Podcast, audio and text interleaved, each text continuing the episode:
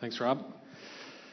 It's good to be here this morning. Um, last time, I think it's been a while since I stood up in front of a crowd this big to have an extended amount of time to talk. And uh, that was at a banquet where I was trying to raise $40,000. So I hope you brought your wallets. So, in my almost 18 years at YFC, I've become much less shy about asking for money. So that might hinder our relationships. I'm not sure. But uh, it's just part of the gig. Uh, as, uh, as Rob said, I'm the executive director at YFC Steinbach. I've been in that position for about seven and a half years, but I've been with the organization for almost 18. I started back in uh, 2004, and so August will be 18 years. I did first drop in ministry, and then uh, while I was in drop in ministry, I saw a need for youth having a needing a place to stay. We would get youth coming after drop in and saying, "Hey, like, I don't have anywhere to go. Can you help me with that?" And so from there, we developed a youth housing program that we had for about five and a half years that was for youth that were homeless or at risk of becoming homeless. And, uh, and we had that for about five and a half years. And at some point, we decided it was led by the Lord for us to shut that down and focus our energy elsewhere. So I shifted back into drop in and then eventually into the executive director role. And so lots of great stories, lots of hard stories from those experiences. But we get an opportunity at YFC to really connect with uh, young people in our community that don't have a lot of support and a lot of stability. Uh, and it can be heartbreaking, uh, but it can be really rewarding too when we see fruit and uh, things start to grow like that. Our chapter's been here since 1989. Uh, I just met Jim Harms' cousin uh, this morning, Cornelius. and Jim's been the one who started the chapter, and he's still with us. Uh, uh, today. So he's still doing uh, fundraising for us and, and, helping us do networking and connecting and that sort of thing.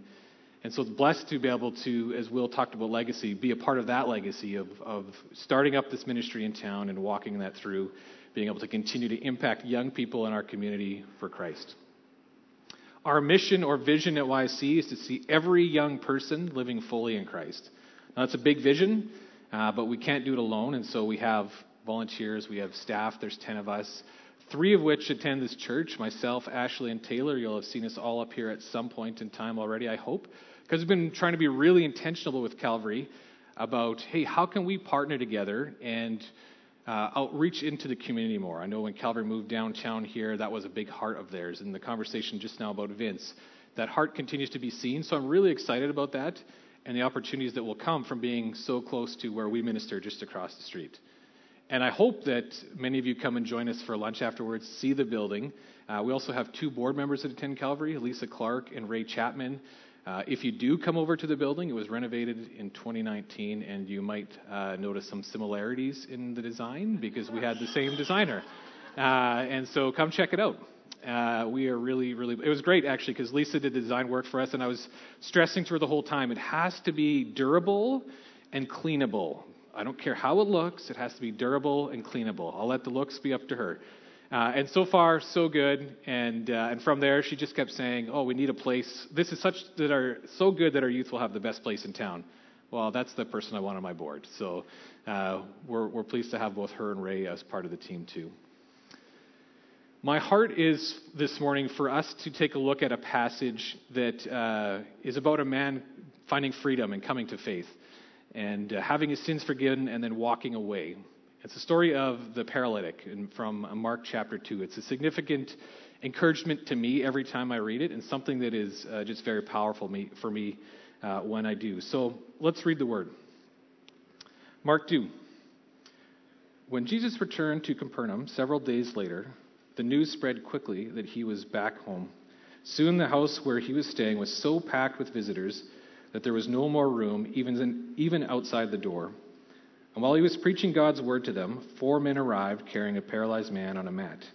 They couldn't bring him to Jesus because of the crowd, so they dug a hole through the roof above his head. Then they lowered the man on his mat, right down in front of Jesus. Seeing their faith, Jesus said to the paralyzed man, My child, your sins are forgiven. But some of the teachers of the religious law who were sitting there thought to themselves, What is he saying? This is blasphemy. Only God can forgive sins. Jesus knew immediately what they were thinking, so he asked them, Why do you question this in your hearts? Is it easier to say to the paralyzed man, Your sins are forgiven, or stand up, pick up your mat, and walk? So I'll prove to you that the Son of Man has the authority on earth to forgive sins. Then Jesus turned to the paralyzed man and said, Stand up, pick up your mat, and go home. And the man jumped up, grabbed his mat, walked out through the stunned onlookers. They were all amazed and praised God, exclaiming, We've never seen anything like this before. Let's pray. Jesus, I just ask as we navigate this story this morning that you would open our hearts and our ears and our eyes to uh, our part to be played in this and to your role in this and what that looks like, Jesus. And so uh, bless this time, and uh, we pray this your name. Amen. Like I said, this is uh, an, an encouraging or inspiring story to me, and there's a lot going on in the scene. You have Jesus coming back from uh, being on ministry and on tour, healing, casting out demons, that sort of thing, classic Jesus stuff. And then he comes back and continues to do those things, not so much the miracles in this scene, but uh, at the beginning at least, but preaching. And word is spread that Jesus is back in town, and so people are showing up at the house, and they've packed it out. Um, more growth there than Calvary's experienced in the last couple months, right? Like there was no room in the inn, and four guys show up, and they decide they want to bring their friend who's been paralyzed his whole life to Jesus, and the, and the room is full. And now I just use the word friend because I really think that these four guys were friends to this paralytic. It is either one of history's most, you know, first recorded or most random acts of kindness, where they just picked up some dude off the ground and said, "Hey, we'll take you to this house party where Jesus is at." Or they knew this guy, they knew his burdens, they knew his hurt, they knew his brokenness, they knew his desire to be healed, and so they brought him along because they had hoped that maybe this Jesus guy that they heard about could actually do that, that thing, could heal him. Also, when I'm reading a story and I'm really trying to immerse in it, I, I get distracted really easily. I'll read a book, I'll put it down. If it's not where I put it down before, I'm not going to read it again. So I need to kind of try and immerse myself in the story. Uh, and so then I give certain characters names so that I can just really engage. And so we have the four friends, and we got Matt for obvious reasons, right? Um, yeah. So there might be some more Matt jokes. I don't know. I'm not talking about you, Matt, but it might come. I'm not sure yet. But the paralyzed guy on the mat, it's just my brain works that way. Uh, I'm sure some of you can appreciate it as well. And, and so we have, we have Matt being carried by his four friends to Jesus. and uh, they get there, the house is full, there's no room, they can't even get up close, and they're, they're deterred and they walk away, right? No, that's not what the story tells us.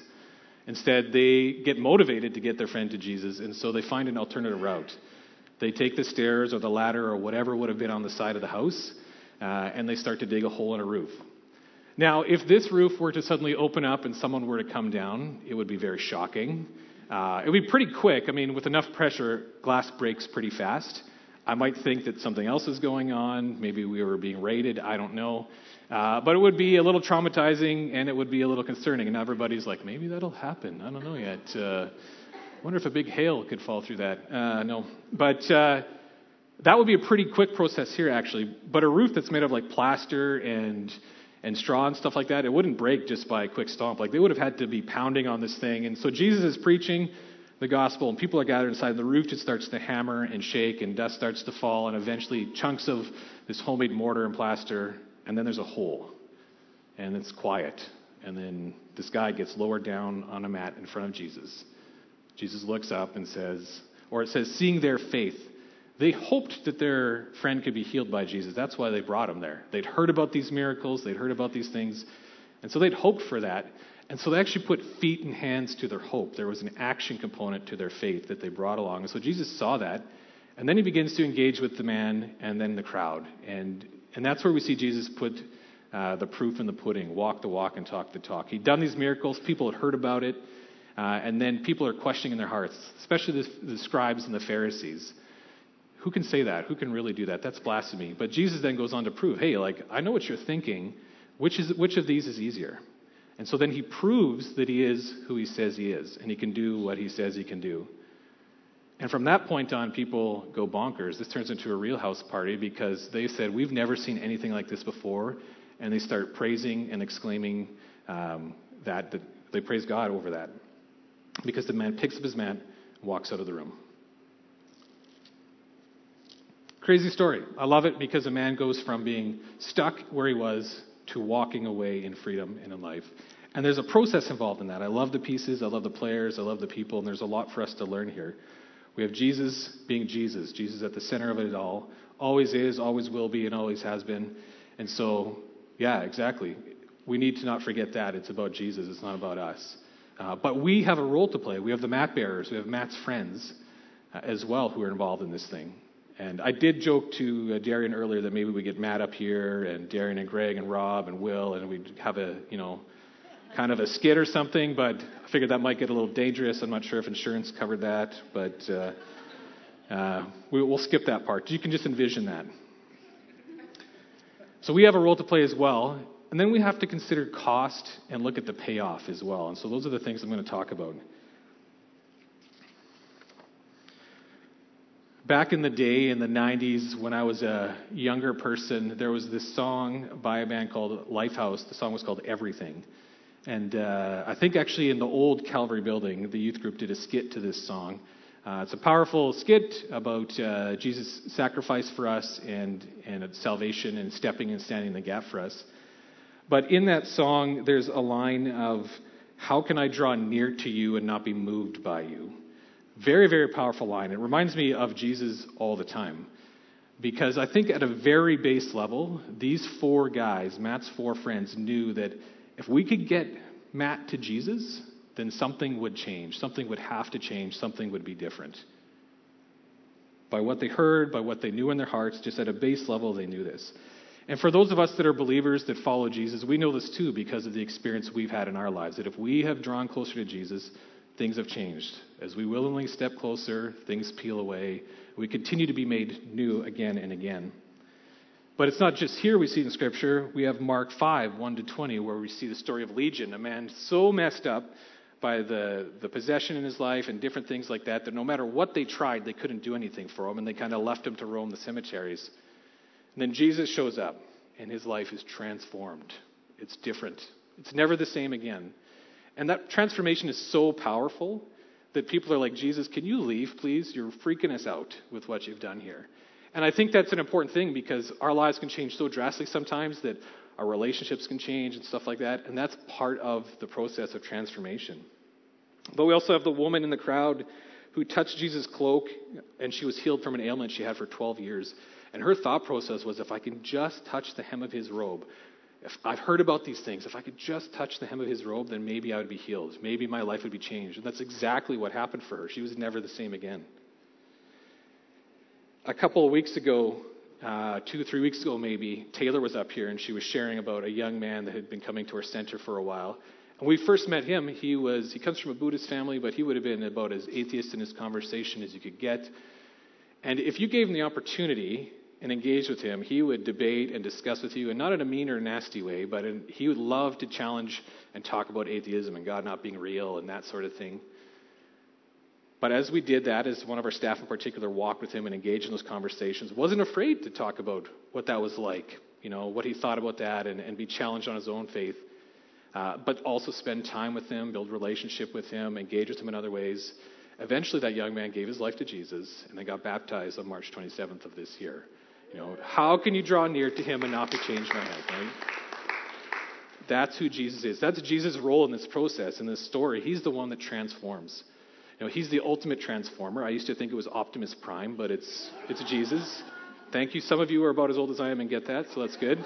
Uh, he still is, you know, the greatest Autobot, but Jesus is the best transformer.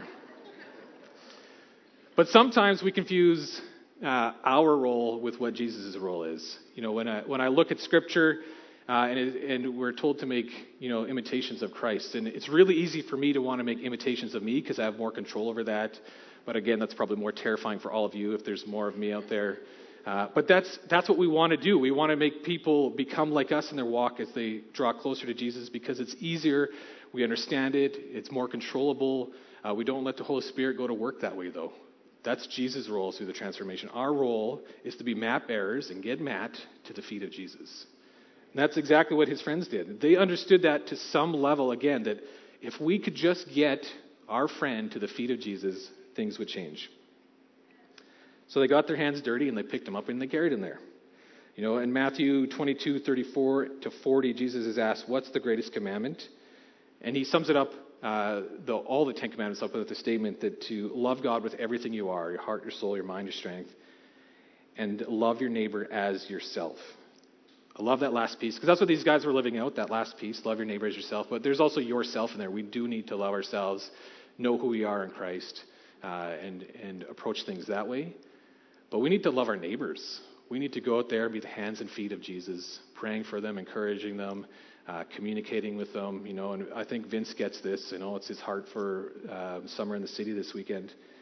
Um, so, in performing this action, they were being those hands and feet. And Jesus talks about in Matthew 25 as well, and he's referring to the end times about how you bless someone in need, you actually blessed me as well. And so, again, by loving our neighbors, we're actually worshiping the Lord. We're worshiping Jesus. It's an act of service and glory and worship to him. So, what does that look like? Well, these guys did a very physical thing. They picked up their friend, they brought him to Jesus, they carried him up on the roof, smashed a hole in the roof, lowered their friend down, and then they watched and they waited. But they didn't leave either. They were there. They watched and they waited. so there's a physical piece we can do. We can be there, we can show up, we can do those things. But we can pray for them as well. And I, I don't doubt that these guys didn't pray for their friend and encourage him in that way as well throughout uh, their interactions and time with him. Um, we can share the gospel with our friends as well through word, through action, and letting them know how much that God loves them. When I talked about uh, loving yourself, you know, knowing who you are in Christ, that's important. It's so important to know that you're loved because so many people, and people probably here in this room, have lived a chunk of their life thinking, I'm not that lovable. And we all will maybe have moments in that, hey, man, because I did that, I'm not that lovable. That is so important and so key to growing in Christ is knowing who you are and knowing that you're loved. A number of years ago, we were having a Bible study with YFC at one of our volunteers' houses. And we'd done this for a few weeks already, and then this young person show up, showed up that none of us knew. He came with one of his friends. We'd never met him before. Uh, and he was certainly eccentric. He had all kinds of language that I cannot repeat here. Uh, but he showed up to this Bible study. He knew what he was coming to. And so we had a main talk, and then we split into small groups, and we talked about that. And one of our volunteers was leading his group. And uh, we were talking about Ephesians 2:10, how we're God's masterpiece, and He's delighted in making us. And and so the leader was like, "Hey, do you know you're God's masterpiece? Did you know you're God's masterpiece? Did you know you're God's masterpiece?" So when I got to him, he just had an, again an ex- exclamation that I can't repeat, uh, and was shocked because no one had ever said that to him before that he was worth something or he had value. That's really unfortunate. But that's the truth. We all have value. We're all important to Christ, and Jesus loves us so much. And so when we bring people to Jesus, that's one of the things that we communicate. Pre COVID, one of our staff accompanied a young lady to court so that she could testify and share about the abuse that she had incurred in her life. Uh, a very traumatic time for her to, to have initially, but to relive. And so the staff went along for moral support to just to be there to encourage. And that was significant. Well, I think we often underestimate our presence. Like these friends showed up, took Matt to the roof, dug a hole, and they waited. They didn't take off right away. They stayed. They were there. A presence is so important in someone's life. And we don't know what else to do sometimes. Showing up is the best and easiest thing to do, and sometimes we just need to shut up. Just be there. That will have such an impact.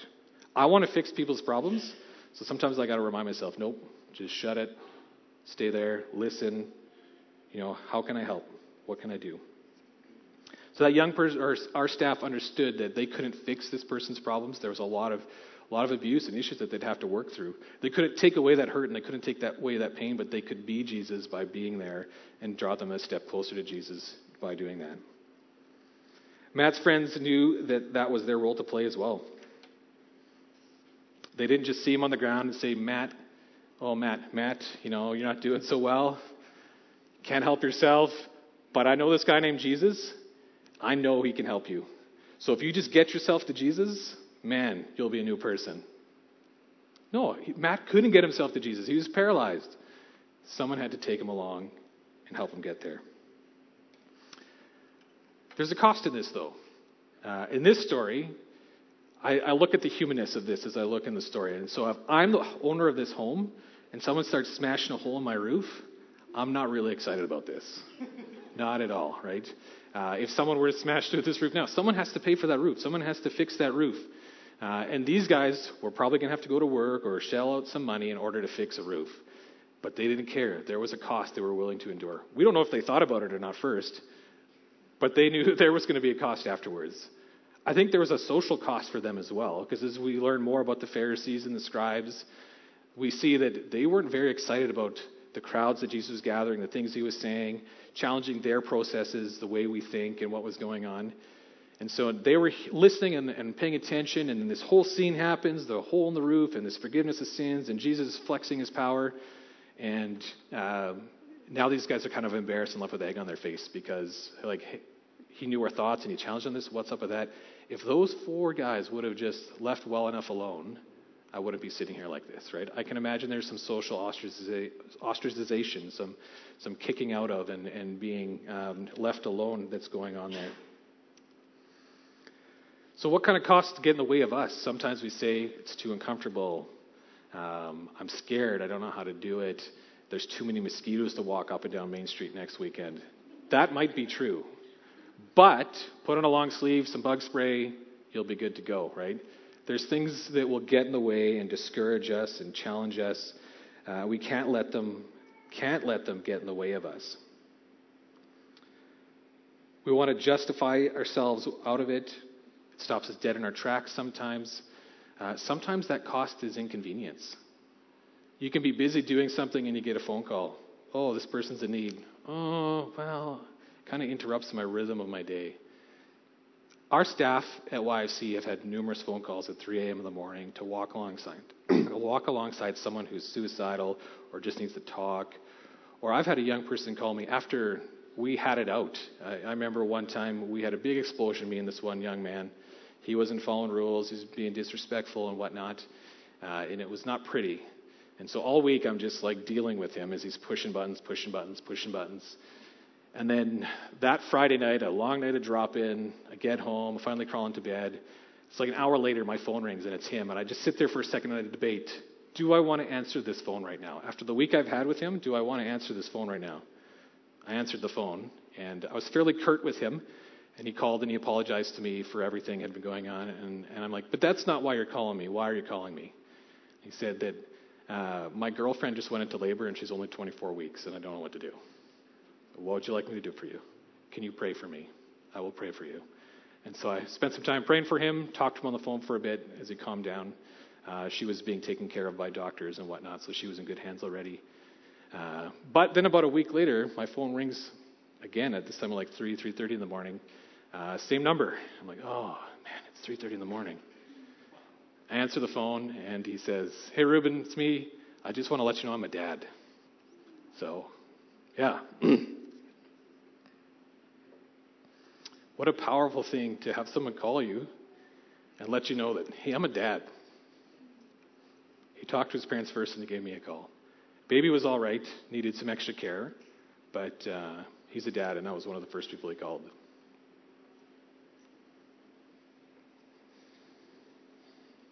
So there's a cost. Getting up early, you know, making taking phone calls in the night. I've, this same young man, I've I've had a phone call from him in the past where he says, I'm not doing well. I have an extension cord tied around my neck into the rafter in my basement. And I said, Will you be alive if I show up at your house in a few minutes? Do you promise me that? Yes. So I showed up at his house and I took him out for coffee. I took him to the doctor. I did what we needed to do. Um, I think I got home at 8 in the morning, right? So there's a cost. It's inconvenient. It's a challenge. But we want to bring them one step closer to Jesus. We love them. We walk alongside them. That's not just our young people, that's people in our community. When we go outside these doors, that's the same thing.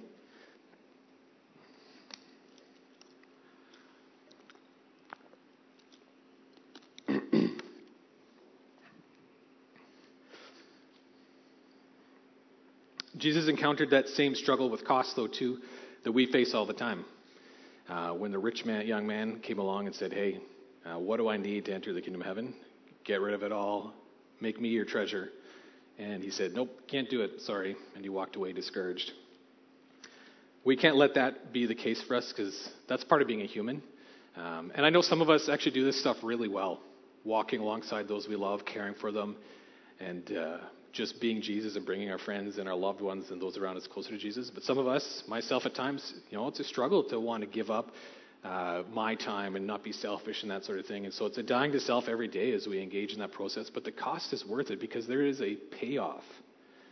Like this young man calling me and telling me he's a dad. Or like Matt getting freedom, being able to walk for the first time in your life. I have no idea what that's like. I've been walking my whole life. But I do know what it's like to meet Jesus and how my life changed. So do many of us. Why don't we share that with those around us? We want those people to come to Jesus around us too, right? we are, live in a world where investing is just a thing we do. Like when we had kids, we got these RESPs and we're investing RESPs and we do RSPs at work for, you know, basically our retirement plans. And so we take this money that we have now, we put it in the bank and we let it ride the waves, right? Ups and downs, ups and downs. Uh, and I was actually talking at Friday, just Friday night here at the drop in. I was learning about cryptocurrency and investing that from a couple of our youth. I don't understand that stuff. I don't know how you can just say, hey, I'm going to make, I don't know, something on the internet or wherever that is, and it's worth something now. How come I didn't think of that, right? Uh, now Bitcoin's, I don't know, like 50,000 bucks or something ridiculous like that. So, uh, but people are willing to take startup money, dump it into a fund, let it ride the waves. It'll have its ups and downs and that sort of thing for the, in the hopes of a long-term payoff, right? Of, oh, we're going to get rich later on, or we're going to be set for retirement, and that sort of thing. And it's that same principle of investment that we need to adapt and put into the people in our community. We need to be willing to take the resources and the energy that we have now and dump them into our family, our friends, our loved ones, the people we meet, uh, and then ride the waves because there's going to be waves. There's going to be a lot of them. Uh, some days more than others, but there's going to be waves, and sometimes it's going to look like our stock is just tanking. Like, oh man, like, and then the temptation is to pull that stock out and forget about it, right? No, let's keep riding that wave because again, the payoff is huge when you have a life transformed. Like, there's just nothing, nothing worth more than that. But in this story, not only do we have that payoff, we also have the payoff of glory given to God. Because at the end, when he picks up his mat and he walks out the door, then we see people just get like, wow, we have never seen anything like this before. And they praise God, and, and it turns into a praise and worship session. Uh, my hope and prayer is that that statement would turn from, we have never seen anything like this before, to, oh, yeah, that happens all the time. It's super exciting, right? Instead of, wow, like, we've never seen anything like this, this before. And I think that sensation sometimes is a little too common still nowadays. Like, we should get excited when someone gives their life to Jesus and their, tra- their life is transformed, and that should never change no matter how common it is. But it's just not common enough sometimes. And we just we need to draw people closer to Jesus more and more so the glory is his. Because it's not about me, it's not about any of you, it's about him and how do we help people get to his feet. So my hope, and maybe band, you guys can come up now too, but uh, my hope is that as you engage in this passage in another time or you leave from here, that uh, you think about these, these things and how can you see the people in our community or in your life that you can just bring one step closer to Jesus, helping them to see him and be transformed to him. Because how can you draw near to him and not be moved by him? Let's pray. Lord, thanks for who you are and uh, what you've done in my life and the lives of many people here, and what you continue to do in that. Please continue to inspire us and encourage us to be people who draw other people closer to you, to be mat bearers, bringing our friends to the feet of Jesus, even if it means going through some tough stuff to do it. Jesus, we love you. Thank you for taking that first step, and we pray these things in your name. Amen.